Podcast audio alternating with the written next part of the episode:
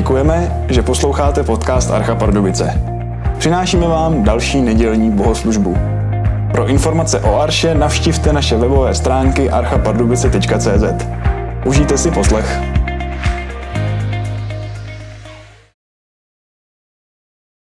Je to Židům 12.2 s pohledem upřeným na Ježíše, který vede naši víru od počátku až do cíle.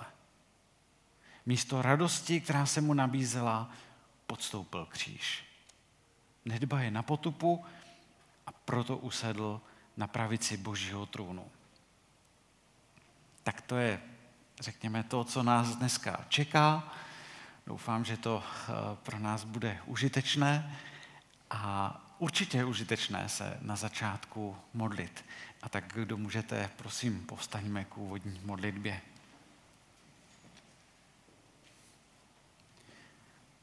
Nebeský Otče, přišli jsme, abychom se nechali inspirovat, abychom se nechali proměňovat a vést tebou samotným.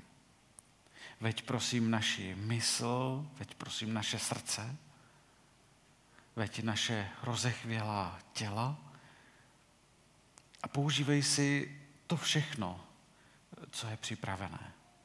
Ať už zpěv, čtení tvého slova, naslouchání tvému slovu, použij si to pro svou slávu a pro naše dobro, protože proto Ježíš přišel. Amen.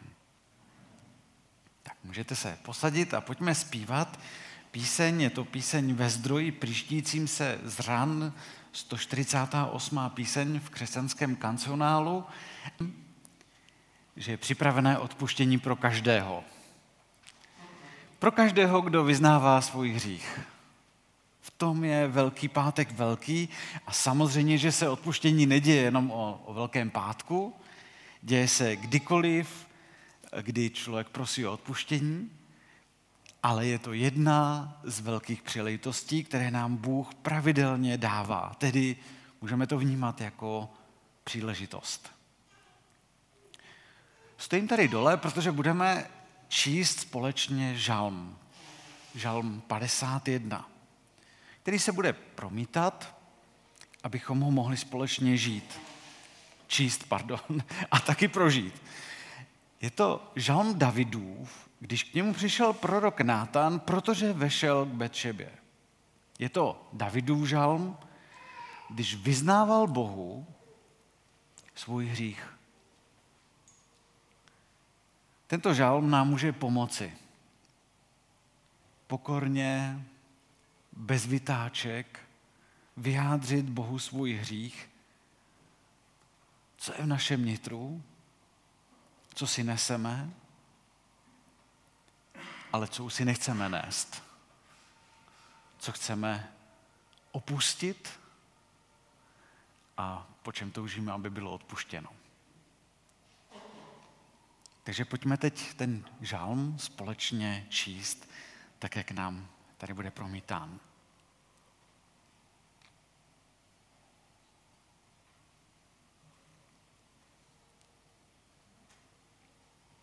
Halo, poprosím. Tak, děkuji velmi pěkně. Smiluj se nade mnou, Bože, pro milosrdenství svoje, pro své velké slitování, zahlaď moje nevěrnosti. Moji nepravost smí ze mě dokonale. Očist mě od mého hříchu. Doznávám se ke svým nevěrnostem Svůj hřích mám před sebou stále. Proti tobě samému jsem zřešil. Spáchal jsem, co je zlé ve tvých očích. A tak se ukážeš spravedlivý v tom, co vyřkneš. Rizí ve svém soudu. Ano, zrodil jsem se v nepravosti. V hříchu mě počala matka. Ano, v opravdovosti máš zalíbení. Dáváš mi poznávat tajuplnou moudrost. Zbav mě hříchu, očist izopem a budu čistý. Umí mě, budu bělejší nad sníh. Dej, ať slyším veselí a radost, ať jásají kosti, jež si zdeptal. Odvrať svou tvář od mých hříchů, zahlaď všechny moje nepravosti. Stvoř mi, Bože, čisté srdce. Obnov v mém nitru pevného ducha. Jen mě neodvrhuj od své tváře. Ducha svého svatého mi neber. Dej, ať se zas veselím z tvé spásy. Podepři mě duchem oddanosti. Budu učit nevěrné tvým cestám a hříšníci navrátí se k tobě. Vysvoboď mě, abych nebyl vinen krví, Bože. Bože moje spáso, ať plesá můj jazyk pro tvou spravedlnost. Panovníku, otevři mé rty, ať má ústa hlásají tvou chválu. Oběť, kterou bych dal, se ti nezalíbí. Na zápalných obětech ti nezáleží. Skroušený duch, to je oběť Bohu. Srdcem skroušeným a zdeptaným ty, Bože, nepohrdáš. Prokaž dobro Sionu svou přízní. Vybuduj jeruzalémské hradby. Pak se ti zalíbí oběti spravedlnosti, zápaly a celopaly, pak ti budou na oltáři obětovat bičky.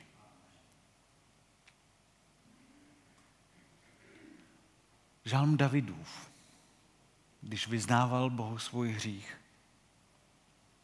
upřímně, bez vytáček, natvrdo, říká v šestém verši, proti tobě samému jsem zřešil. Pokračoval prozbou, zbav mě hříchu. Verš 9, očisti mě. A to, co hřích dělá, je, že hřích odhaluje naši potřebu kříže. Když si uvědomujeme svůj hřích, tak nám vyniká, jak moc potřebuju kříž. Jak moc potřebuji odpuštění. Problém je, když se s hříchem skamarádíme, když ho omlouváme, když ho vyhledáváme, když ho jen třeba i mechanicky vyznáváme to se pak může dít i to, co říká Bůh prostřednictvím proroka Izajáše, že tento lid přibližuje se ke mně ústy a ctí mě svými rty, ale svým srdcem se ode mne vzdaluje a jejich bázeň přede mnou se stala jenom naučeným lidským příkazem. To je Izajáš 29.13.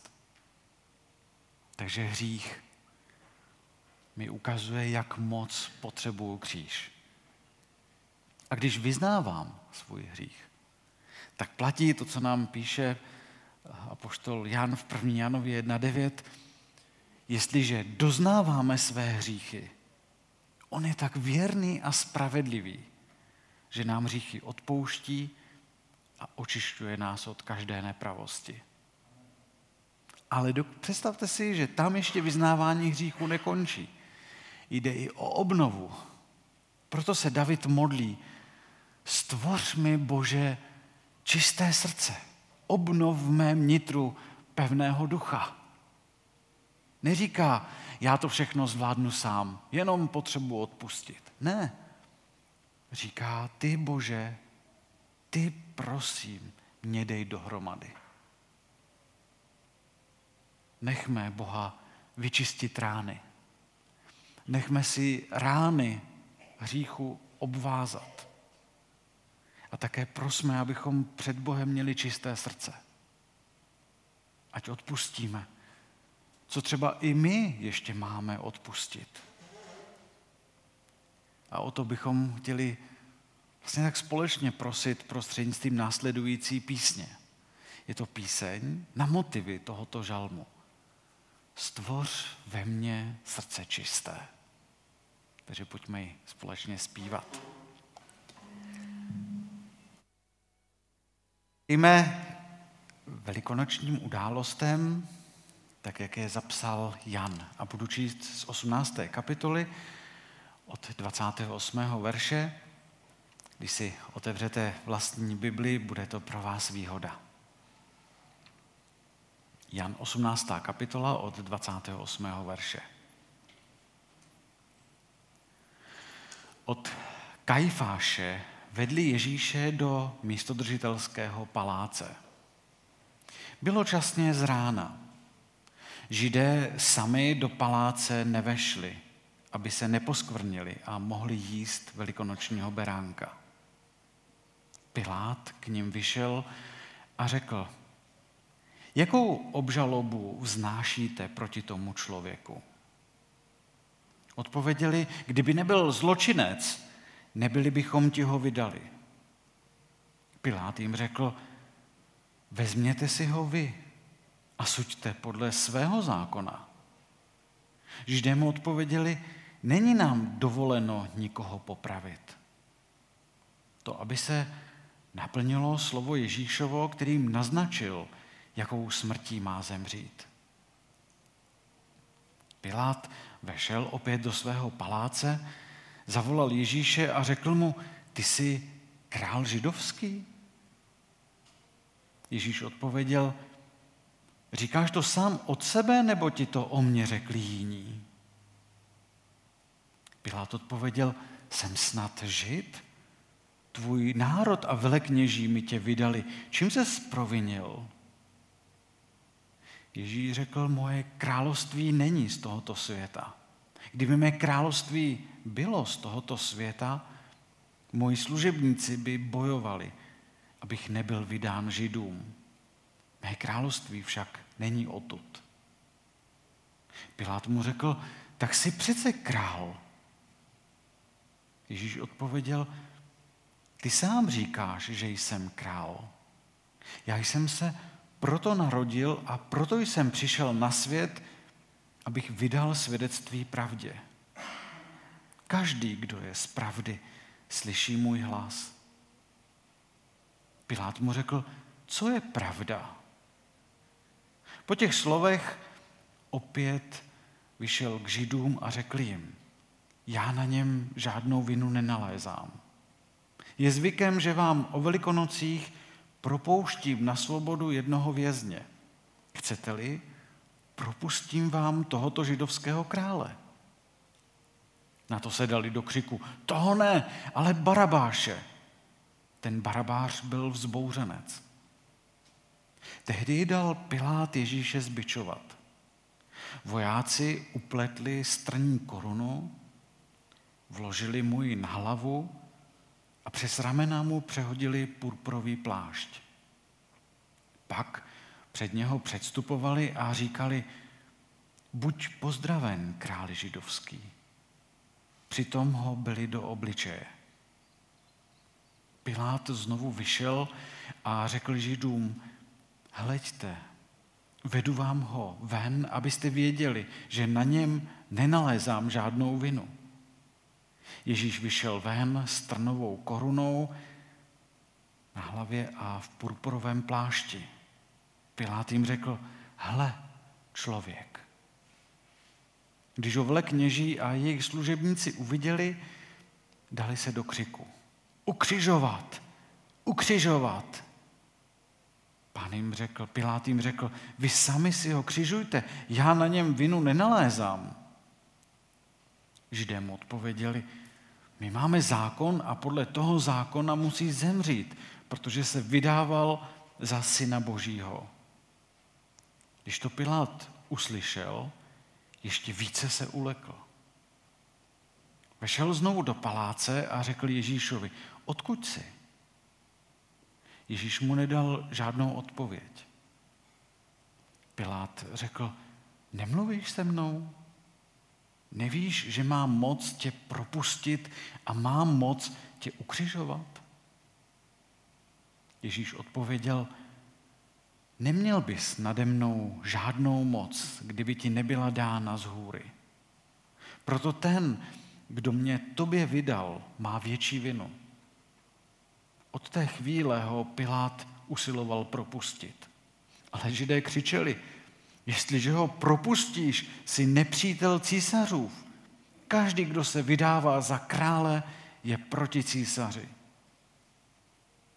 Když to Pilát uslyšel, dal vyvést Ježíše ven a zasedl k soudu na místě zvaném nadláždění, litostrotos, hebrejsky gebata.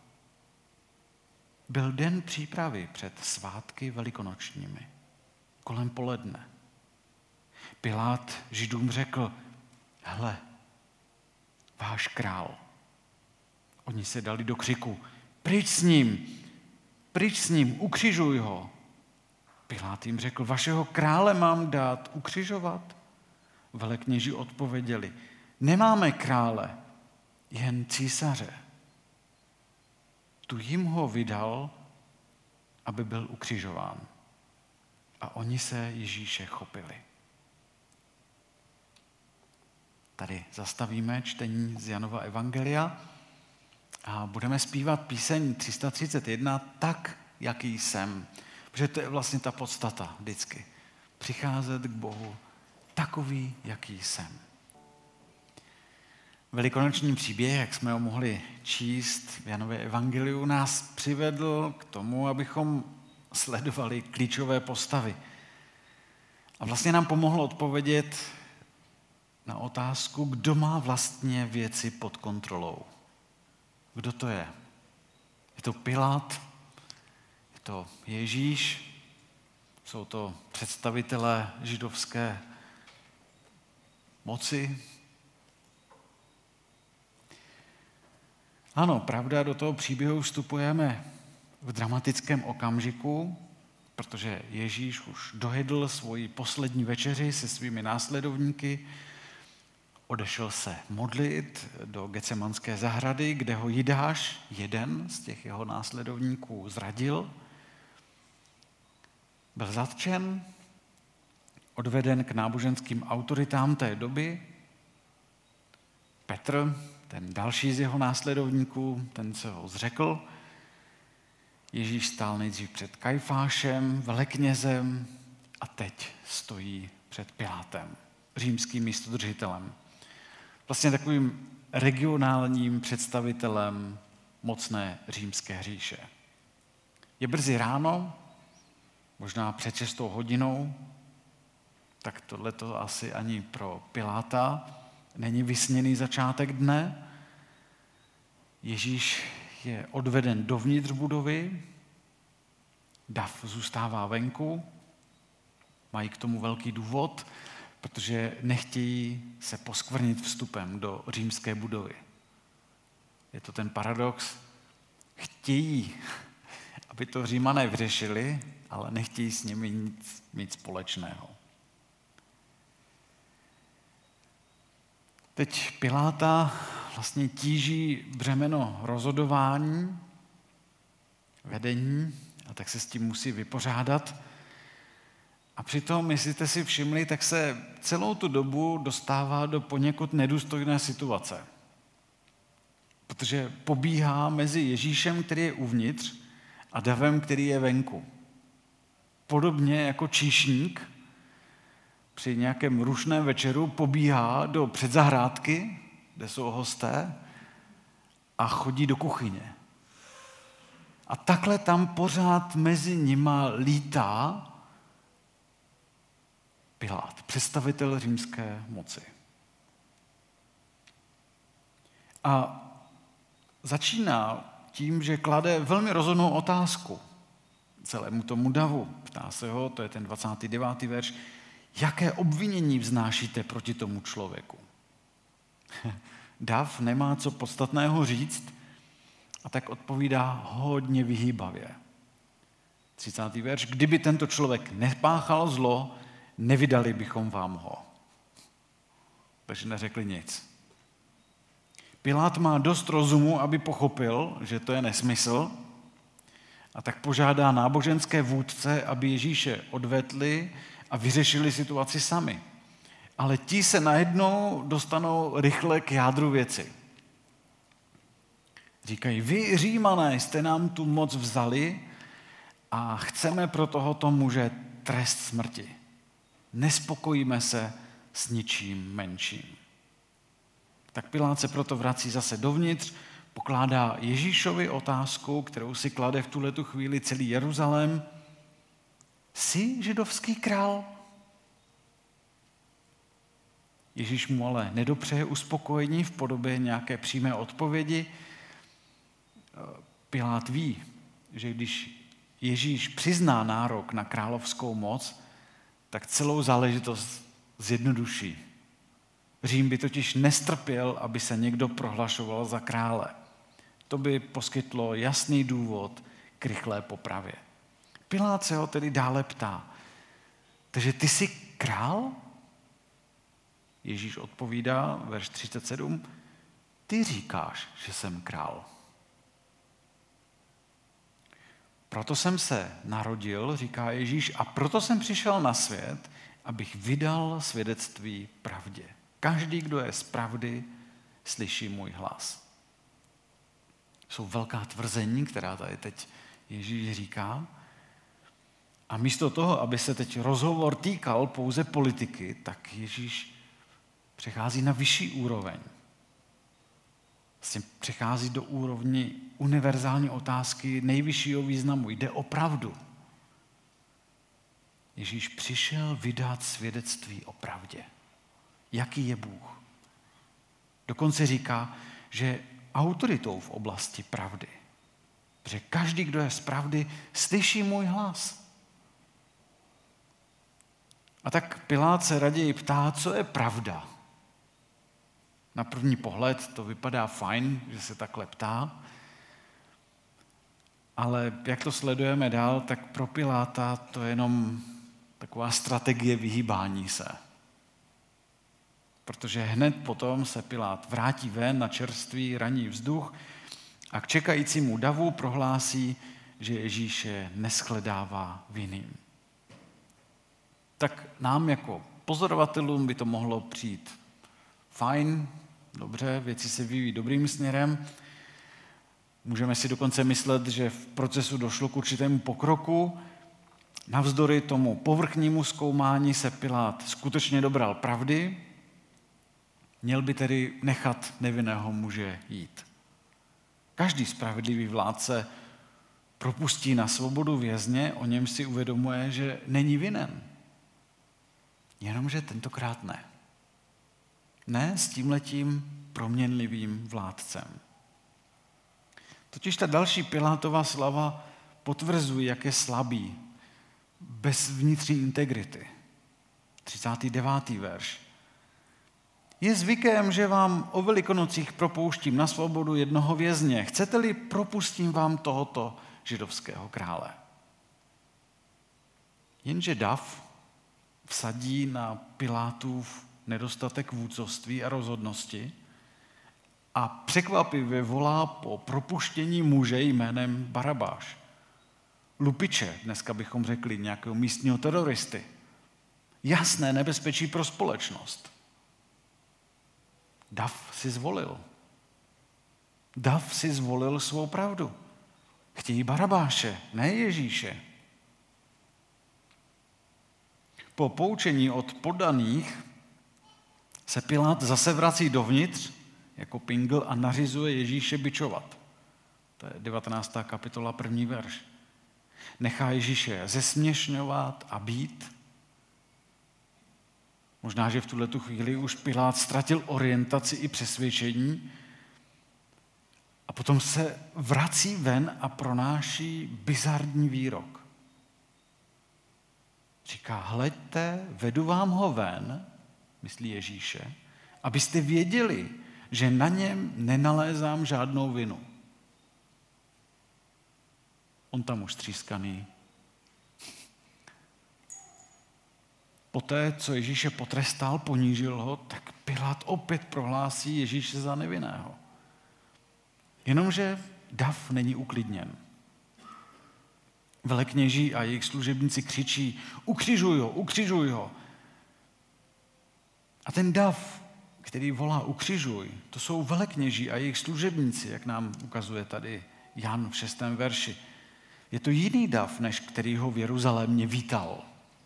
Úplně jiný dav. Pilát se tady chabě zříká své odpovědnosti, říká, hele, vy sami si ho křižujte. Já na něm vinu nenalézám. Tak vzniká bizarní situace. Máme tu soudce, který nechce případ projednávat. Máme tu vládce, který nechce vydat dekret, nechce vydat rozhodnutí. Dalo by se říct, že jako dítě, které doufá, že problém zmizí, když zavře oči a strčí si prsty do uší. Že to nějak se to vyřeší. Jenže dav je neodbitný, odpovídají, že podle jejich zákona si Ježíš zaslouží trest smrti, protože si přeci prohlásil za božího syna. A to najednou vyvolává u Piláta strach hned v několika ohledech. Zjevně nechce Ježíše zabít, pokud je to tvrzení pravdivé, tak riskuje dokonce, že zabije někoho božského původu. Na druhou stranu ho tam venku čeká dav a ten nechce taky rozrušit a způsobit si politický bolehlav. A tak zdánlivě mocného vůdce ochromuje strach. Když se vrací dovnitř, už asi tím unavený přecházení mezi balkonem a vnitřním dvorem, tak se Pilát Ježíše ptá, odkud jsi? A Ježíš odmítá odpovědět, což Piláta ještě víc zneklidní, ptá se ho, ale ty nevíš, že mám moc tě propustit a mám moc tě ukřižovat? A pak Ježíš Pilátovi jasně říká, že by nad ním neměl žádnou moc, kdyby mu ji Bůh nedal jako prvnímu. A ukazuje se tak, že odpověď na otázku, kdo je král a kdo má věci pod kontrolou, nebude tak jednoduchá. Pilát z toho všeho vystřízlivý, jasně poznává Ježíšovu nevinu, možná i něco z jeho pravé identity, a proto se ho znovu snaží propustit. Dav si to však nenechá líbit říkají najednou, že propustit Ježíše by byla zrada, a to dokonce zrada císaře. A to už je vážně moc. Tady už unavený Pilát usedá na místo, které je označováno jako ta soudní stolice, představuje Ježíše davu jako jejich krále, ti požadují ukřižování, trvají dokonce na tom, ti židé, že jejich skutečným králem je císař. A tak Jan tenhle ten úryvek končí takovými prostými, střízlivými slovy. Ver 16. A tak jim ho vydal, aby ho ukřižovali. Tyhle ty události mohou patřit k těm nejtemnějším, nejtragičtějším, jaké můžeme na stránkách lidských dějin nalézt. Jakýkoliv soucitný čtenář musí toužit potom přeci, aby byla spravedlnost. Aby, aby se Ježíši Kristu, nevinnému, pokornému člověku, dostalo slušnosti a spravedlnosti. Pilátovo selhání však tuhle tu scénu jenom stemňuje Dokonce i to drama, jak pořád pobíhá sem a tam mezi davem venku a vězněm uvnitř, nás upozorňuje na to, do jaké míry Pilát vlastně ve skutečnosti to nemá pod kontrolou. Přesto, přesto nám Janovo vyprávění i přes tu Pilátovou slabost, nedostatek vůdcovství ukazuje úplně jiný druh vládce. A abychom ho viděli, jaký je ten vládce, tak budeme nyní zpívat takovou společnou modlitbu. Je to píseň Dej nám prohlédnout a vidět Ježíše. Je to píseň 52 a tuhletou písní chceme vlastně Bohu vyjádřit prozbu. Pane Bože, otevři nám oči. Ať vidíme, kým je Ježíš.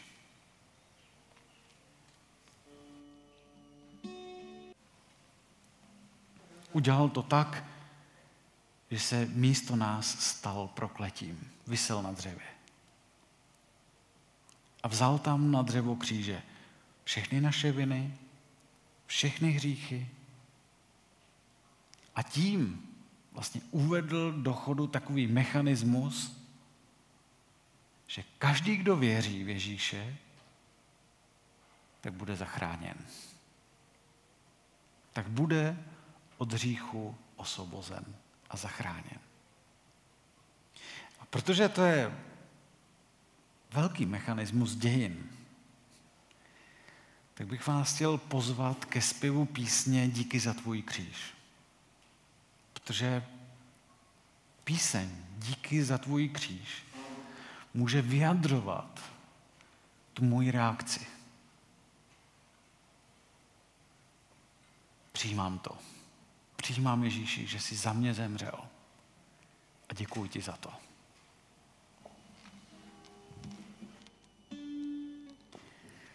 Tato píseň nás teď přivedla až do bodu, ve kterém se budeme moci za chvíli aktivně postavit, jít dopředu a osobně říct Ježíši, díky za tvůj kříž. Díky za tvůj kříž. Já ti, Ježíši, důvěřu, následuju tě. A tak, jak jsi řekl ty, tak to dělám i způsobem, že přijímám chléb a víno. Vezmu si chléb a víno jako znamení, že ti patřím a že ty patříš mně. Že já jsem tvůj a ty jsi můj.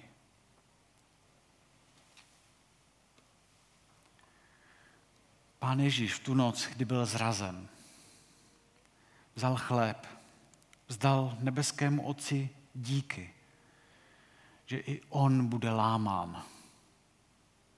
Rozlomil chléb, dal svým učedníkům se slovy, vezměte, jeste. Toto je mé tělo, které se za vás vydává. Po večeři vzal také kalich a podával ho svým učedníkům se slovy, pijte z něho všichni.